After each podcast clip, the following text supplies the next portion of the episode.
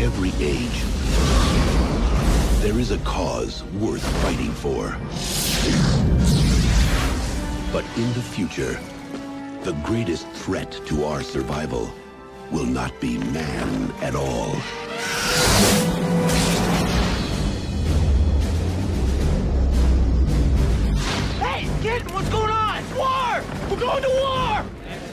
Now, the youth of tomorrow must travel across the stars to defend our world. We are a generation commanded by fate to defend humankind. Everyone fights, no one quits.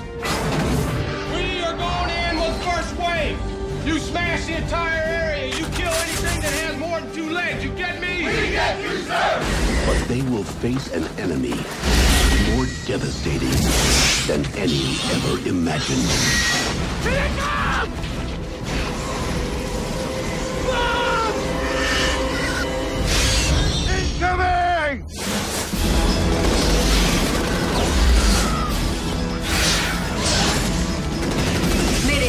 Roughneck 2 here. We're under attack, sir. We need retrieval now.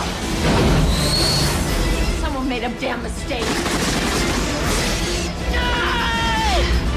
The bugs laid a trap for us, didn't they? TriStar Pictures takes you to the front lines of the next frontier. Kill them all! Starship Troopers.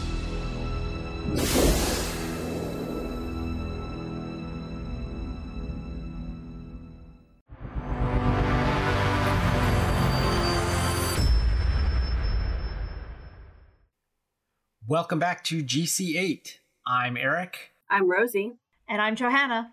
I watched two films in this week, and I want to mention them as a way of talking about something, and that is audience expectations. One of the two that I watched was Rambo from 2008, which they why they called it Rambo and not give it another subtitle, I don't know. because First Blood Part 2 was just called Rambo also. This was not a reboot or anything like that. It was another chapter in the Rambo story. Have either of you guys seen this? No, No. I've only made fun of it. Okay, why do you make fun of it? As a kid growing up, when Rambo came out, all the boys in school were just like, "Oh, Rambo, yeah," you know, like macho, wear camo, big tough, you know, play Rambo in school, like that kind of stuff. And I was just like, "No, I'm good with that, but I'll make fun of you for it. I'm not gonna watch the movie." that was me, and then, and I just never got around to watching any Rambo movies because when I would start watching them, I'm like, "Yeah, not interested." Pass. So the whole franchise. You you have it out for the whole franchise, not just the Yeah. 2008 like Stallone coming back from the dead basically. right. Like I've never had the desire to see it. Nothing against Stallone. I love him. I think he's great. You know, he's an icon in America, but I just never really got into the Rambo series. I mean, you know, if you guys make it a series we do on the show, I'll watch it. okay, we might, but so this brings up what I wanted to talk about. I think that's a common perception of Rambo. hmm And the reason is the original Rambo movie, First Blood, was about a soldier coming back from Vietnam and having trouble stateside. The second Rambo film was him going back to Vietnam to rescue POWs. This is the beginning of the very jingoistic Rambo and like a gazillion bullets flying, people dying and falling off of like gun towers and stuff like that. This is what Rambo is in the popular consciousness, right? Just a big muscle guy shooting a machine gun and killing tons and tons and tons and tons of people, right? Right. Like a Weird Al Yankovic caricature Yeah. of Rambo is what we think of. and it's very close to the truth for that film. Now, Right. here's the problem. Rambo in 2008, when they went to remake it, they were very aware of that perception of it, that criticism of it. So they said, I'm guessing, we're gonna make this not cartoony. We're gonna show the real part of war because they were always criticized for not showing the horrors of war. The problem is, Rambo shows the horror of wars. Rambo, the 2008 film, all of them. It's incredibly gut churning violence. It's about genocide in Southeast Asia, right? Uh, Burma, I think.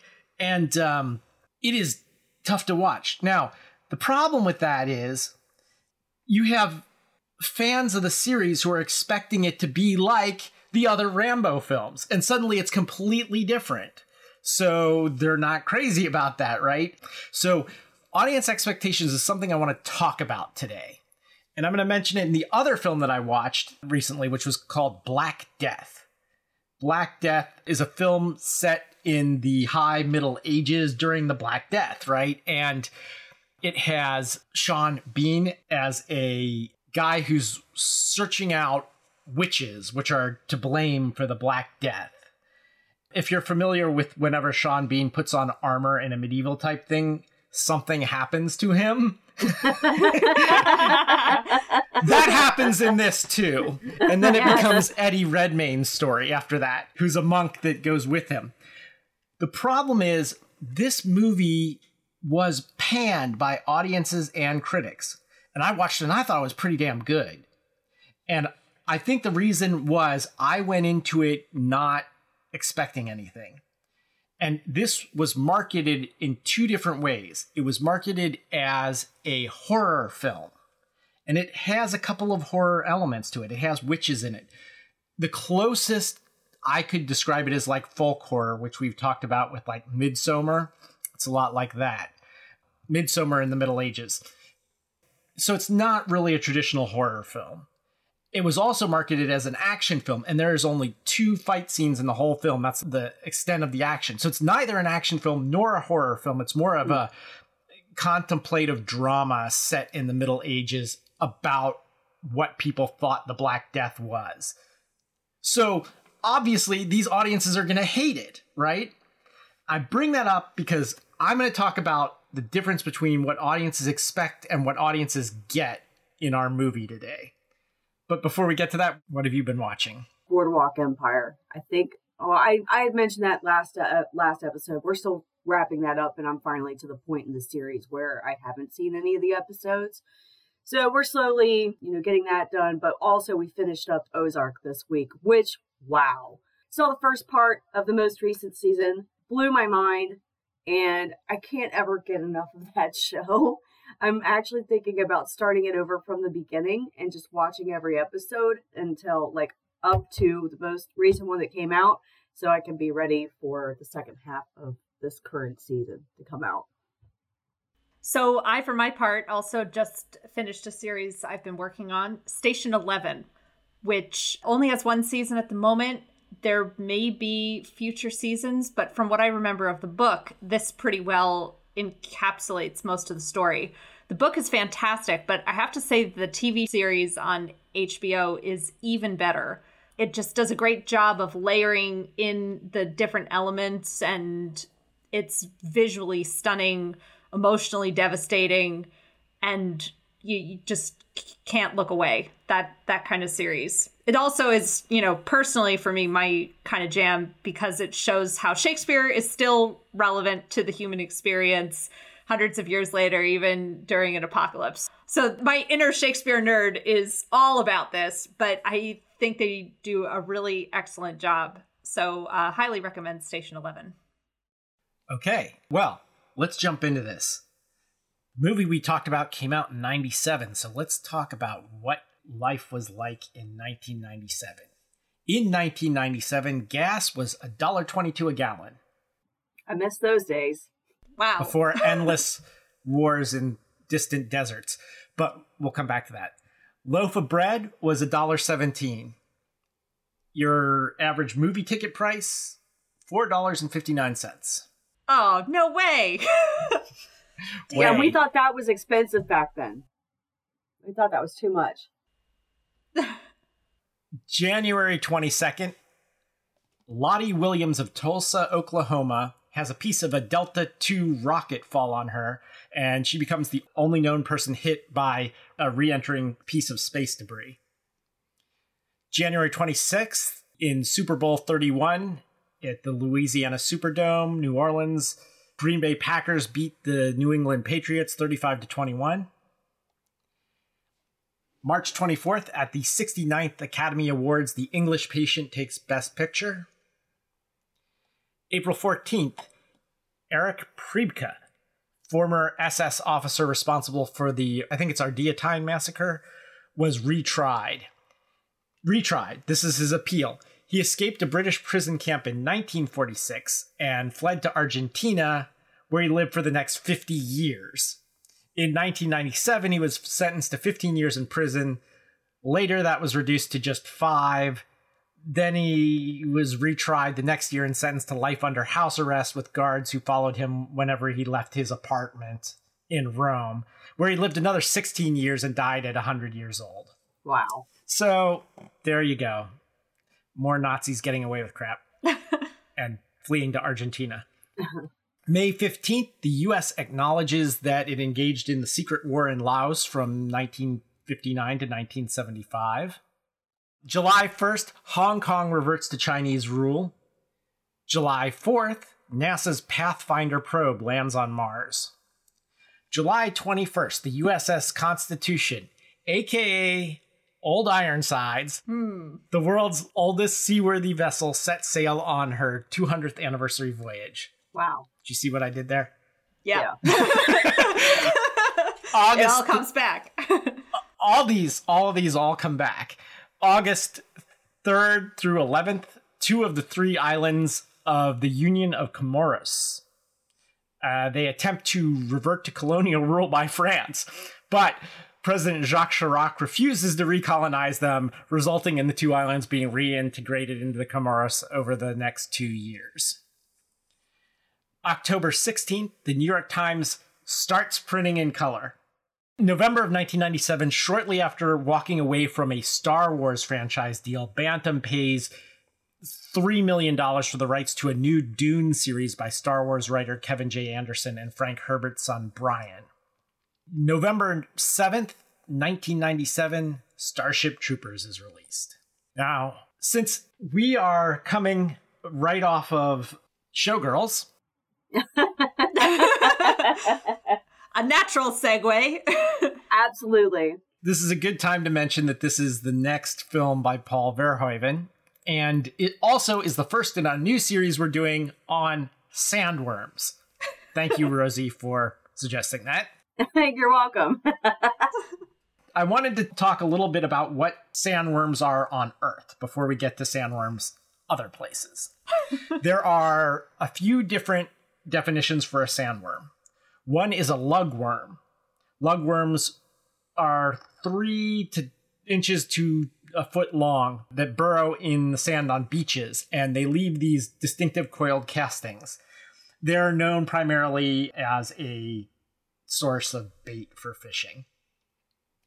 Then there is the king ragworm, also known as a sandworm. It's another sand burrowing marine worm. They can grow up to four feet long, and they're also used as bait and even farmed. According to Wikipedia, the source I use for everything on this show, so take it with a grain of salt. According to Wikipedia, sandworm farming in Maine employs over a thousand people. Yikes. So, yes, there are sandworm farms. Just think about that. this is like a whole industry and stuff. the noble sandworm. Hookworm. Hookworms. They're sandworms?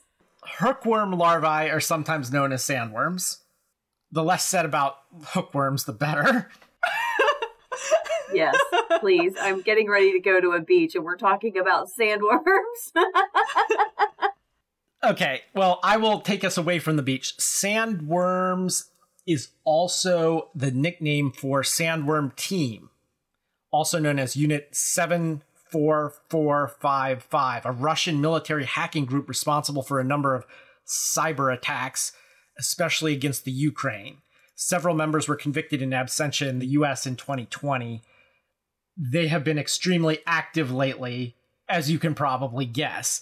hmm There's also a book about them called Sandworm Team. And then finally, the only other reference to sandworms I've found is to the Mongolian deathworm, a cryptid said to live in the Gobi Desert. And the worm is been cited or said to live in the western and southern Gobi.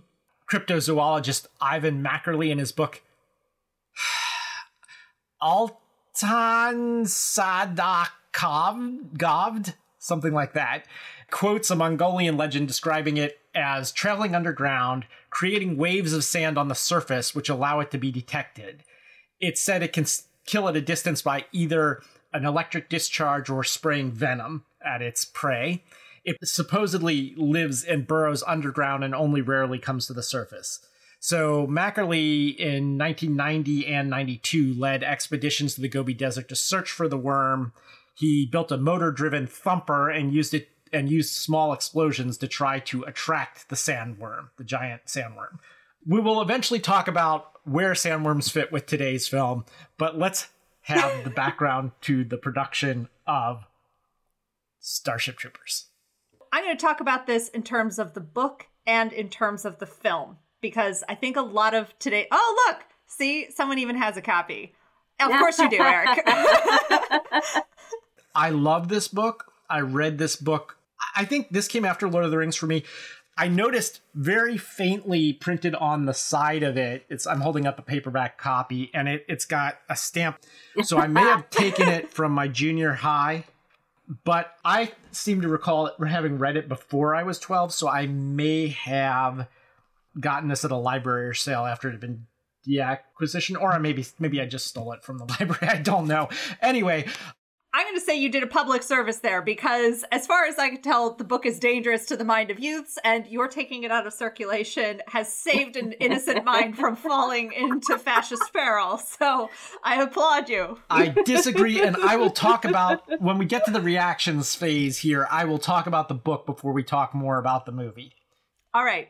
Good. I have not read the book, but I did enjoy learning more about Robert Heinlein, the author who was an aeronautical engineer who served in the Navy during World War II. So he was very invested in the US maintaining its status as a military power. He apparently wrote Starship Troopers as a response to the US suspending its nuclear tests, which he saw as a seriously bad sign that we were going to leave our military open and vulnerable and we were going to lose our status as a superpower. So you can see a lot of those political views reflected in the book, along with sort of a general those crazy kids kind of attitude that more conservative people in the 50s had towards the teenagers in 1959 leading into the 60s. There's a lot of emphasis on discipline, for instance, in both the book and the film, which apparently is Heinlein's view of how the teenagers maybe should have been treated to, you know, snap them back into line. He was considered one of the big three in terms of sci fi writers, along with Asimov and Arthur C. Clarke. This particular novel won the Hugo Award for Best Novel in 1960 and garnered general praise for its realistic depictions of training and combat and a visualization of the future military. That it was very realistic and also impressively rendered. I wanted to pull out one quote from the book that is going to lead into what I think Verhoeven was trying to do with it. The noblest fate that a man can endure is to place his own mortal body between his loved home and war's desolation. Which is also from the Star Spangled Banner, right? Everybody knows the part that's sung before football games and stuff like that. But the next stanza is like, Oh, thus be it ever when free men shall stand between their loved homes and the war's desolation. Blessed with victory and peace, may the heaven rescued land praise the power that has made and preserved us a nation. Oh, say, does that star spangled banner still wave over the land of the free and the home of the brave? I'm impressed. Yeah, that, first of all, snaps to that.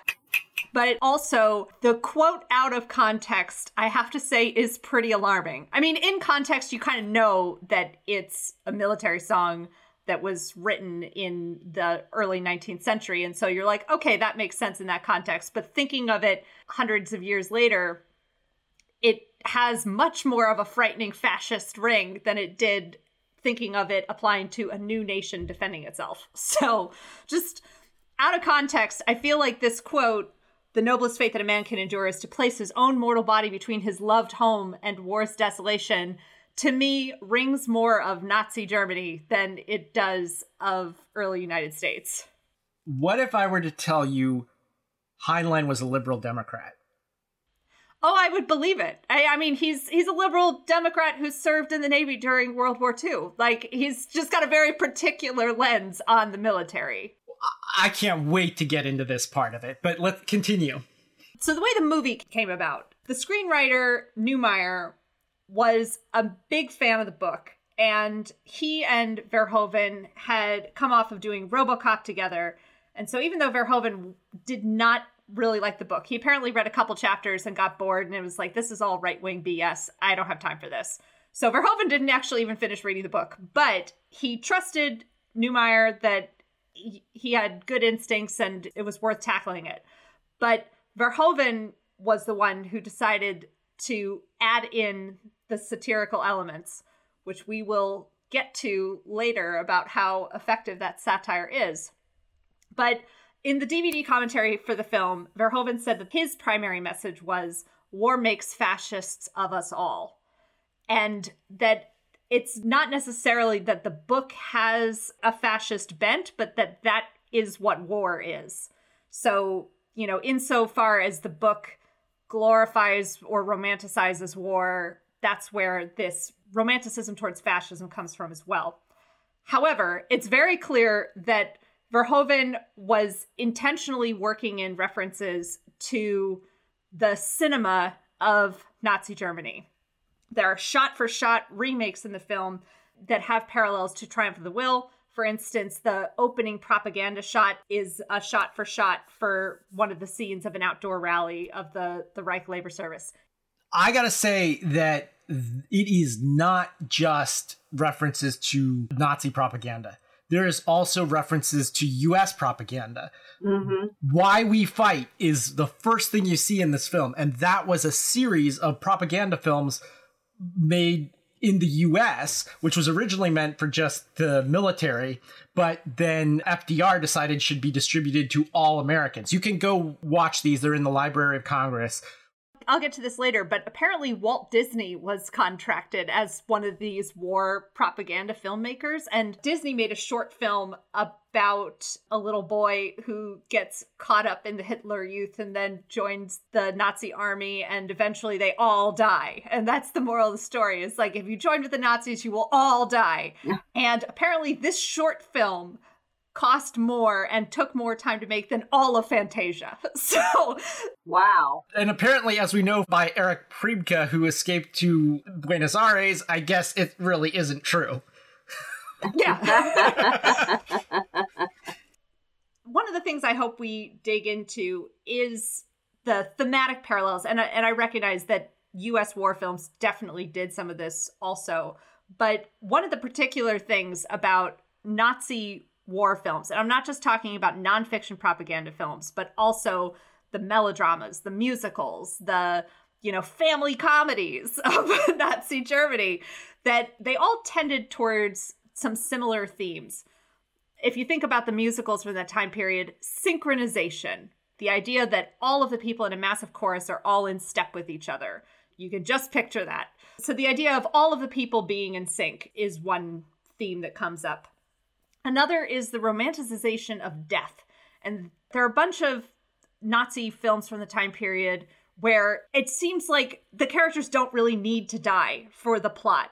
But somehow that happens at the end of the film. Like it'll be, you know, about kids going camping together and they're all on like a Hitler youth camping trip. And then they get into an argument and then someone gets stabbed by someone who is probably Jewish or probably a communist. And, you know, that part is less important than the idea of this person dying for something they believe in and for the good of the troop or whatever. And that soft focus, very romantic view on death is something that I think comes up a little bit in Starship Troopers as well, along with a very clear definition of gender roles that in films from the time period men are men and women are women and very very much fully embracing the stereotypical idea of both of those gender roles.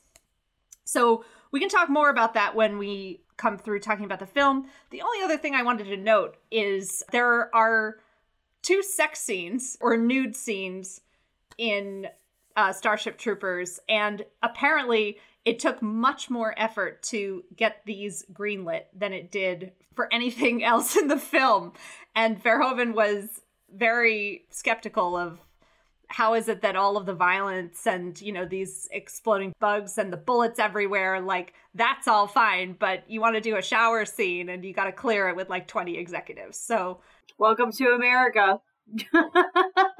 And that's exactly what he's satirizing in this film right?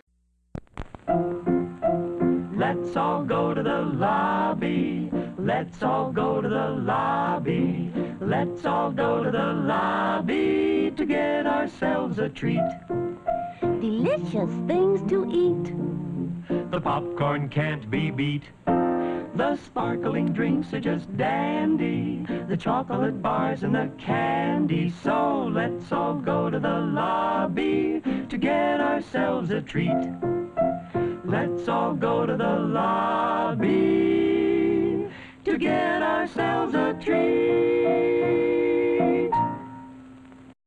I picked a cocktail again. Cocktails are fun, so I'm just kind of going with a cocktail theme this season. The drink that I chose is called the Stinger. It is a dual cocktail made by adding creme de menthe to brandy. Although some recipes vary, the cocktail origins can be traced in the United States back to the 1890s, and the beverage did remain widely popular until the 70s. It was seen as a drink of the upper class, so pinkies out bitches, uh, and it has a somewhat wide cultural impact. The primary uh, alcohol that, that we use is cognac. Um, it's served straight up without ice. So basically, it's two parts cognac to one part creme de menthe you pour all the ingredients into a mixing glass with ice cubes, stir well, strain into a chilled martini cocktail glass. Um, it's suggested that it's an after dinner drink, but it has also been suggested during the 20s that the Stinger ceased to being an after dinner cocktail and uh, instead should be consumed before dinner. However, until recently, the IBA listed the Stinger as an after dinner cocktail. There are different versions of the stinger that replace cognac with different ingredients, like the Mexican stinger replaces uh, cognac with tequila. There you go. There is your beverage for Let's Go to the Lobby this week, the Stinger. And as we talk about the movie, you'll find out why. Excellent choice, by the way. Yes. That's just yes. chef's Thank kiss. you. I was a member of the Internet Movie Database going back to its early days. And right around the time this movie came out, IMDb became its own independent company. This was pre Amazon now. It was mostly film geeks writing reviews to each other. Like, it's not, it wasn't this huge thing that everybody goes to like it is nowadays. So keep that in mind when I read this review. This is from over 25 years ago. I dug it up also you are limited in the number of words so they're very brief reviews. But this is what i had written at the time. Ever get the feeling your leaders lied to send you to war?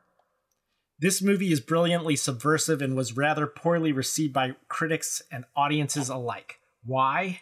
Many just missed the boat or spaceship. It flew right over their heads some disliked it because it was unsubtle, from stage like overacting to bright primary colors and set design. This was not a morally visually gray film like the Alien series, nor was it meant to be. Many people disliked it because it was a perversion of Heinlein's classic novel. This is true, though arguably a straight adaptation would neither have been possible nor watchable, and the essential theme of the book is preserved and still others disliked it because it was mismarketed as a science fiction action film a la Aliens, which it clearly is not. But I think the reason it failed to connect with mass audiences is the less obvious fact that it makes fun of them and people just don't like being made fun of. It is a scathing and sadly prescient indictment of how easily the general public can and often has been misled. At the time, I couldn't conceive of people being so dense as to not understand its satire. but now, in the post QAnon world, I have been so disabused of that notion that I can understand now why people didn't like it. But I think there are two factors at work. One is what I mentioned earlier or alluded to way back when we were talking about Rambo the difference between the way a film is marketed and what people are expecting from it and what they get, and the other being people just not understanding satire or black humor or whatever. So I'm going to say that's part of it, but I think also films that depict fascist societies and the the heroes or anti-heroes who are coming up against it i think are are particularly vulnerable to this sort of like missing the satire problem or not just satire but missing the critique for instance how many people do you know who have t-shirts with darth vader on them or you know like are fans of darth vader and like i'm a fan of darth vader but you have to be very careful that you don't find yourself in any way celebrating or thinking the empire is cool or anything like that. You know, it's really, really dangerous. And we see shades of this with other films like V for Vendetta. Just looking at how V has become a symbol for QAnoners and people who think the whole government is a conspiracy and it's out to get them. And that that's not the message of the film necessarily. The message of the film is what happens when vengeance consumes your life and you stop living. A lot of it is also about distrusting the Thatcher era government and this idea that a militarized government that wants to control your every move is something to be suspicious of, but it's not necessarily saying every government is like that. so well, yeah, I agree that that's that's a problem let me talk about amongst sci-fi fantasy nerds because that's who I was hanging out with at the time. And I remember this film was marketed as an action film. It showed all those bug action sequences in the commercials and stuff like that. And that's a small part of the film. Like they don't even get to fight bugs until like three quarters of the way through the film. Okay, but Rico's people don't. Yeah, no, there's a lull. There's there's like a good 40 minutes of of not bug fighting in the middle of the film. Yeah. Yeah. I think a lot of people were expecting that. And the other thing is, I know a lot of sci-fi fantasy geeks that like go to Worldcon and vote on the Hugos and things like that, and they hate it because it's not Heinlein's novel.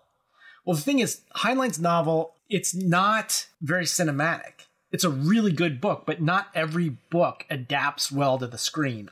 As much as I love the book, I would never have tried to make this into a movie.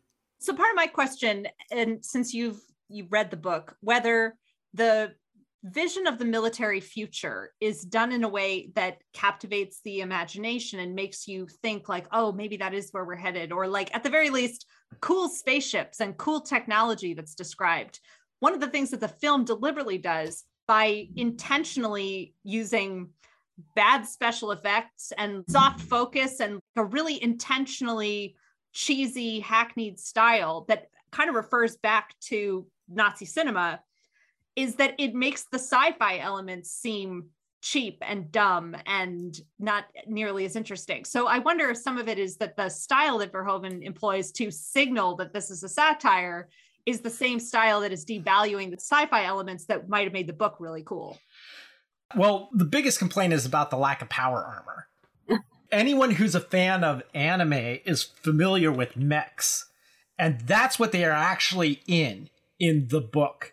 So they're in power armor, and that's completely absent here. I have since learned, I didn't know this, but there's an anime film adaptation of Starship Troopers came out in the 80s and I haven't seen it. So I don't know if it has mechs in it, but I can't imagine that it doesn't. The tech there is not a lot of emphasis on it, although that is one thing that they have is the power armor. Another thing that I remember vaguely, and I think it's from this book, was the um, the thirty second bomb. So there's a lot of talk about why they're fighting, why we fight, right? And it's not to kill kill them all like in the movie. Kill kill them all you know? It's to accomplish political objectives. In fact heinlein is quoted as saying that anyone that says that violence doesn't solve anything should have the Duke of Wellington and Napoleon debate it and you know Hitler can be the moderator, right? So you so there's a lot of talk about military objectives and one of the things is the 30 second bomb is a bomb that goes off but it announces that it's going to go off. I'm a 30 second bomb i'm a 30 second bomb 29 28 27 to give people time to get away from the bomb. It's telling you that i'm going to go off right so there's that and there's if you remember the knife throwing training scene and they, they're like why should we throw a knife when we can just nuke them or something like that. I forget what the exact line was in this. I think it was um gary busey's son that, that was like asking about that. Now my recollection in the novel was it's more like a treatise or you know a manifesto and he talks about why do we engage in ground conflicts like Vietnam and stuff like that rather than just nuking the place? And he says that this is where he, he talks about, you know, spanking a naughty child kind of thing. It's very colonial. It's like to use a nuke to solve a conflict like this would be like spanking a baby with an axe you know, using an axe to spank a baby. You know, it's like way overkill for what you're trying to achieve. Michael Ironside's speech is straight Heinlein when he's teaching them in the classroom. Heinlein died in 1988 and probably would have been pretty dismayed with the leadership of this country, the presidents that followed Herbert Walker Bush. So basically, Clinton, George W. Bush, and Obama and uh, Trump. Because None of them served in the military. I mean, W did like some sort of Air National Guard that he never showed up for, but that's exactly the kind of thing that would drive Heinlein bonkers. Like all the previous presidents served in the military leading up to then, like in his lifetime, you know, like Reagan and Carter and Nixon and etc. One direct Heinlein quote from this is to permit irresponsible authority is to sell disaster. And he kind of took to heart the idea of the Roman concept of citizenship being earned through military service. It's an interesting idea. He later clarified that it doesn't have to be military service, it can be any service to the government. So uh, it includes teaching, it includes police work, it includes any government civil service job or Peace Corps type thing. But his idea is that you earn the right to vote that makes you a more informed citizen. And the thing that's interesting about this is it no longer necessitates the need for a draft, right? So I had to register with selective service when I turned 18. And the thing about it is, I would have felt much better if they had said, you know, Israel has like a mandate that everybody serve in their military. And which is frightening. That's a little scary, right? But this allows you to choose what you want to do, but says you have to serve, you have to have some skin in the game in some way in order to run the country, i.e., vote. You can still be a member of the society. I don't know if I 100% agree with it, but it's an interesting concept nonetheless. That's kind of what he was trying to get across in this book. Uh, the first phase of his writing career was all juvenile novels. And then there's this one, which we don't know if it's a juvenile novel or not. It wasn't officially marketed as such. But then after this, he writes Stranger in a Strange Land, and that's the second phase of his writing career, which more people are familiar with. The interesting thing is, all the right wingers thought he was a leftist radical after Stranger in a Strange Land was released, and everyone thought he was a right winger after he wrote Starship Troopers. So he was an interesting guy. He was he's hard to p- pin down politically. He doesn't really fit into the traditional left and right boxes. Although he did work for the Democratic Party, I think, at one point in time. He's very difficult to pin down. The closest we get to his views in the movie is Michael Ironside's character. Whenever he talks, that's almost Heinlein's voice. Yeah, and that part definitely stood out as being more thoughtful and philosophical the way the novel seems to be. I mean, there's definitely a strong coming of age storyline in the novel, and the characters are younger in the book, as far as I I understand it. They're older in the movie, and and some of that you can sort of feel like it's a little out of step when you're w- watching these people who clearly look like they're in their mid to late 20s playing football and going to their senior prom like there's, yeah there's there's part of that that feels like what am i watching but i and i'm curious whether this shows up in the book as well but one of the things i found very effective about verhoeven's story is that he's not just lampooning the military but all of these other American rituals that kind of feed into that mindset. So the the whole concept of the high school football team as being like a pipeline to the military or a or a surrogate military at home is something that I think we definitely feel now, especially like every year there's more statistics about how bad the injuries are and and the brain trauma that these players experience and and that it's a battle out there like these people Yeah. are getting seriously hurt Yet everybody is at the time we're recording this. uh, So this game was the Tigers. Everybody's going to go root for those Tigers in the Super Bowl. That's right. i don't want to hear any of this year of the tiger garbage i'm a kansas city fan the game was devastating Yeah, uh, we won't get into the Bengals. All right. oh man, come on now. Come on. It's actually jump ball, and it's more like arena football, it looks like. Yeah. One thing to keep in mind is that this is not necessarily the US, right? Eh, We talk about it satirizes America, but in the book, it doesn't it doesn't say it doesn't talk much about Terran government, but obviously they're from Buenos Aires and they are Ibanez, Rico, etc. They have Latino Heinlein kinda and one of the right things was the that rise I think of Heinlein kind of you know Got at- right was It really has has of um, Latin America. is is that how the book goes because my impression watching the film is more that america has conquered the entire world and that even though they are technically latin america it is american culture that has superseded the whole planet the book never says. All of the major characters have Latino names. And one criticism in the movie is that they're played by people who look very Anglo and stuff like that. Right. Not that you can't have that look and be Latino, but I think that it still kind of works for what the movie does because the movie it makes sense to have them look Aryan, right? So yeah the most aryan actors that they could possibly find but um casper van dien by the way i think is a florida boy like born in new jersey grew up in florida so best of Yeah. both worlds I want to take us off on a tangent here because there's also a romance that happens here. A couple of them. Yep. I want to talk about Dizzy versus Carmen.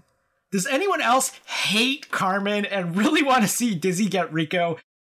I hate the slut shame, but I'm also a sucker for first girl wins. And so, like, I am all about Dizzy. I'm like, Dizzy needs to end up with Rico, right? Right.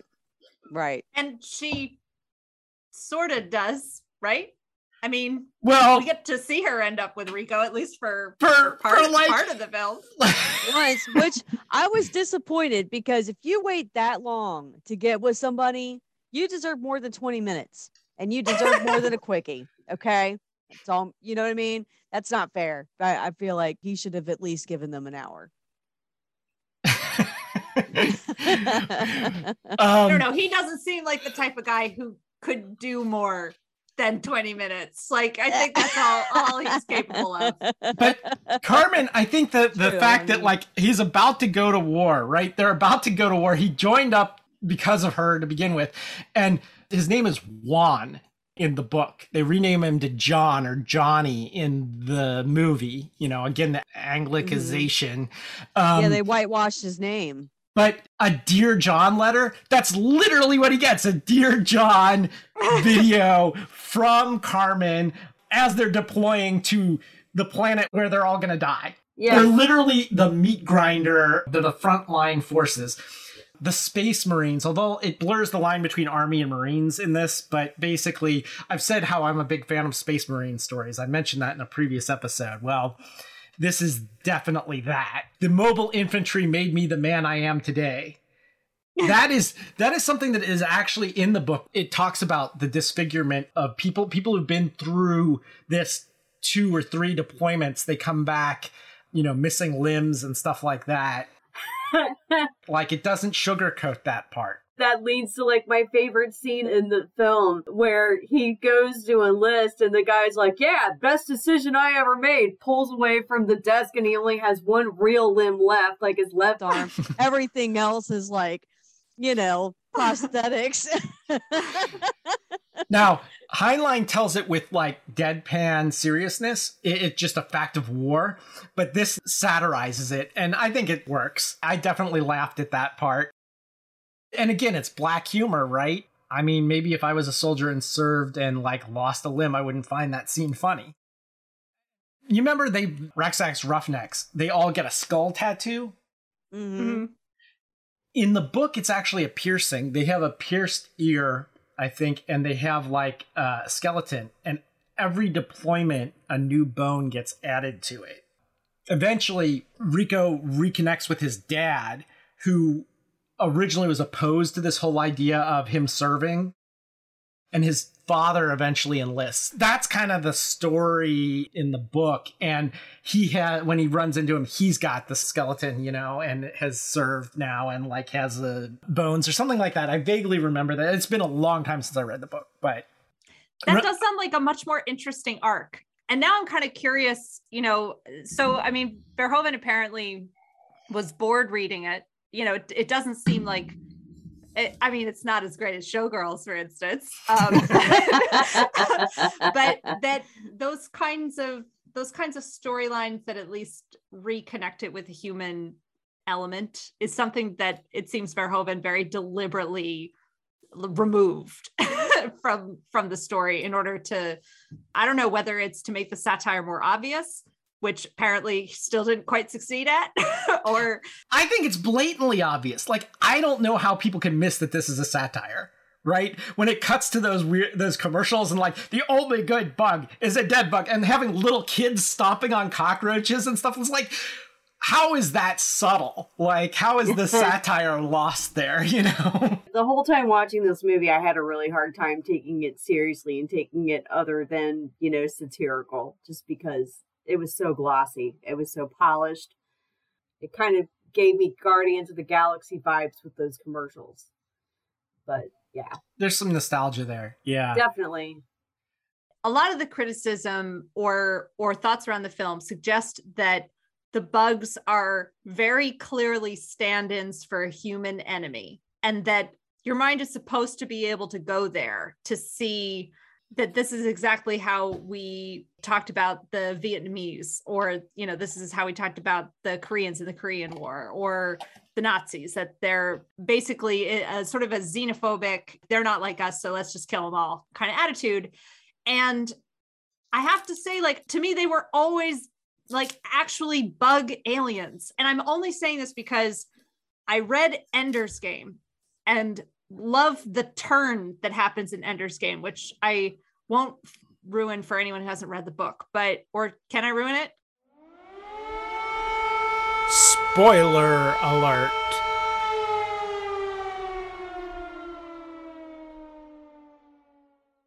Can I ruin it for I guess so. Um when Ender realizes that he is actively committing genocide, he feels terrible, even though he's been built to believe that these are unfeeling insect aliens. They have no individuality. It doesn't matter. We just have to wipe them all out. But that he has a change of heart. And the book very deliberately wants you to see that connection between, like, oh, this is an entire race of people that all think they're just trying to do the right thing. And you shouldn't just wipe them out just because they happen to disagree with you. Like, don't assume that they're evil just because they're different. Hmm. In this film, I never once felt, and maybe this is part of where the satire is trying to do its work, but that people feel uncomfortable with it, is that there's never a moment I feel where it tries to tell you like that the bugs deserve to live. There is, seems to be nothing redeeming, or there's no hint that they have any intention other than to completely destroy the human race. There's no moment of like, oh no, that maybe they're just protecting themselves. So we do have kind of a brief glimpse of them as a society because you see at, at one point they have their more intelligent bugs, they have their fighter bugs, they have their leader bugs, then they have the brain bug. They're still bugs though. They still that's the disconnect for me is that they're still bugs, you know. And now we're trying to portray bugs as an intelligent society, which ecologically we know that they are. But in this movie, it just didn't it didn't translate very well at all to the point where it's like hardly even convincing. It's been a while since I read the book, and I have a tendency to confuse it a little bit because although I love this book, I also love Joe Haldeman's The Forever War, which came out a few years later and is another Vietnam parable. But both in The Forever War and in this, and in the movie Starship Troopers, the enemy isn't talked about and their society isn't talked about a whole lot. You know, I remember Harlan Ellison once was interviewed and they, they were talking about Star Trek, and people are like, "Oh, isn't this Roddenberry had this great society where there's no racism?" He's like, "There is racism. There's plenty of racism. We just called them Klingons and you know other you know, etc." and that's kind of the way that these are. There is a hint where they say, you know, we invaded their territory and they're retaliating and stuff like that. Someone like one of the news people and and Rico's like, uh, you know, I'm from Buenos Aires and I say kill them all. You know, they they just cut to that, you know? And that's the attitude I saw after 9/11 when people are mm-hmm. like, "Oh, you know, we're going we're going to we're you know, we're going to war with with Iraq." And I'm like, "Wait a minute, you know, Iraq." And and they're like, "No, they caught they they are responsible for 9-11 kill them all. And i'm like you know that attitude was very prevalent you know? Yeah we're like well wait a minute. Weren't most of the guys down the plane like from saudi arabia? Why are we going after iraq? What is up here? Yeah. The idea that the bugs might be the victims is hinted at. Mm-hmm where it really parallels what happened in the years to come after that. Basically, is this desert planet far away? This was before the Iraq War. Let's remember also that this movie came out when largely there weren't a lot of women in the military. Mm-hmm. It wasn't until 2016 that women could choose any specialty, including combat units. Think about that for a minute, it being ahead of its time for that reason. Like halfway there. The women do get some leadership roles as pilots and whatnot, but a lot of the missions still revolve around like rescuing the girl from the giant bug. You know, like it's it's kind of both ways. Yeah. I, I think it's hilarious that Dizzy's the one that comes up with the great plan in the capture the flag thing, and Rico's the one that gets made squad leader because he, yeah. he used that plan, you know? Yeah, exactly. but I think it's conscious of that, right? I think that that's that was not an accident. Like all these things in Verhoeven's movie, he doesn't tie everything up nice and neat. It's like it's there and you have to extract it out yourself, right? Mm-hmm. Well, and it's connected to different things. This book is where the term bug hunt comes from. And I wanted to bring that up because we mentioned it when we were talking about aliens. Is this going to be another bug hunt? Now, bug hunt then got adopted. Soldiers started using that term in Vietnam for these hazy missions they were sent on to go you know, kill Vietnamese. You know, it's like it's another bug hunt. This is now a good time for us to talk about the sandworm in the film. I was about halfway through the film and I was like, what is the sandworm? Because it's been a while. You know, I, I, probably saw this film maybe five years ago. And when we saw it, I, I was suddenly like, oh yes, this this very unforgettable sandworm. I can't believe that I had somehow blocked this from my mind it's another, you know, like the alien, like classic body horror genitalia of all different species and sexes combined together into one horrible monster. right? With a we're vagina about, right in its face. Yeah. We're talking and then a stinger penis that sucks the brains out of your head. we are talking about what is called the brain bug in the film. Yes. Yes. And this is where Doogie Howser, uh, Doogie Howser SS gets to shine. Which, by the way, Neil Patrick Harris is dressed like a friggin' SS officer in this whole film. It's exactly the Nazi uniform with the insignia changed, right? So I don't see how people do not see right the satire here. Mm-hmm. You know, it's like know, maybe all the people who miss the satire are are people who are secret Nazis or no secret Nazis. Like they're all they are all neo-Nazi people who miss the satire. Well, there's been a huge reappraisal of this film. Here's a great little exercise. Go back and you can do this on IMDb or any other site. Look at all the reviews of this film pre and post Iraq War. It's like night and day. Suddenly, people now get what he was saying in the 90s back to the brain bug. This is the sandworm. It looks like a sandworm. It acts like a sandworm. I'm going to throw us back to a different movie. There was a scene in one of the Tales from the Crypt movies, Tales from the Crypt Bordello of Blood, where they go into the bordello of vampire women and like they have super soakers filled with holy water and they just shoot up the place there's burning torsos and it, it's the scene of carnage and there's this moment of like oh my god what have we done? And one of the characters in it played by dennis miller. Back when dennis miller was actually funny. And he's got this line where they've just killed all of these vampires in this horrible way and they're all like screaming and dying you know from the holy water. And he says the, the guy says some kind of line like my god what have we done? And dennis miller is like they're vampires. Send them to hell. You know? and like I feel that same way about the brain bug because there's this this horrible scene where this thing's got this spear that like shoots through the forehead of its victims and sucks their brains out. And it's like one of the humans captured by the bugs was Ibanez. She's like about to get her brain sucked out. The thing's like coming towards her and like Fortunately, she is saved and they capture the brain bug. You know, it's surrounded by soldiers, and Doogie Howser SS has to go up and like commune with the brain bug because he's telepathic, you know, and can speak to animals. And he communes with it, and everybody wants to know what the brain bug's thinking. And he says, It's afraid. It's and everyone's afraid! like, Yeah, it's afraid, you know. And like, I think we're supposed to think that in that minute, oh no, it's horrible that they're cheering that this this this animal is terrified. But just five minutes earlier, that animal was about to suck people's brains out and didn't care how terrified they were and all of that. So it's like right. that's my Dennis Miller moment. It's like it's a brain bug. Send it to hell. And that takes us back to war makes fascists of us all, right? Right. I just thought it was funny when they killed the brain bug, they put this big censored bar across it. I watched the movie with my 18 year old and we lost our minds. We laughed so hard at that part. Well, okay. I want to point out very specifically like they show them like poking and prodding and torturing it on the outside, and they censor the part where it's very clearly being raped by some like horrible metal object. Like, right. They censor, they censor the part where they are damaging its face vagina. And it's yeah.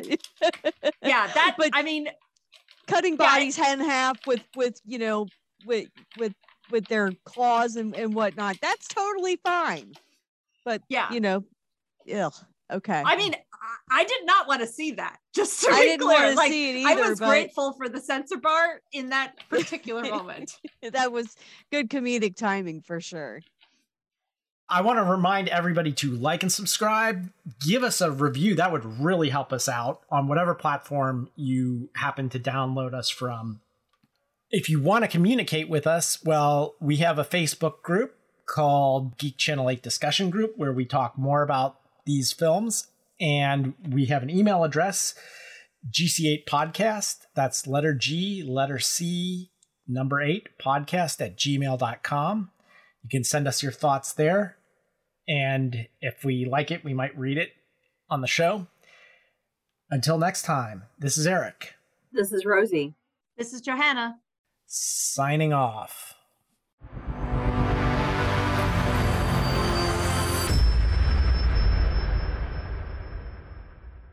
Come on, you sons of bitches. Want to live forever?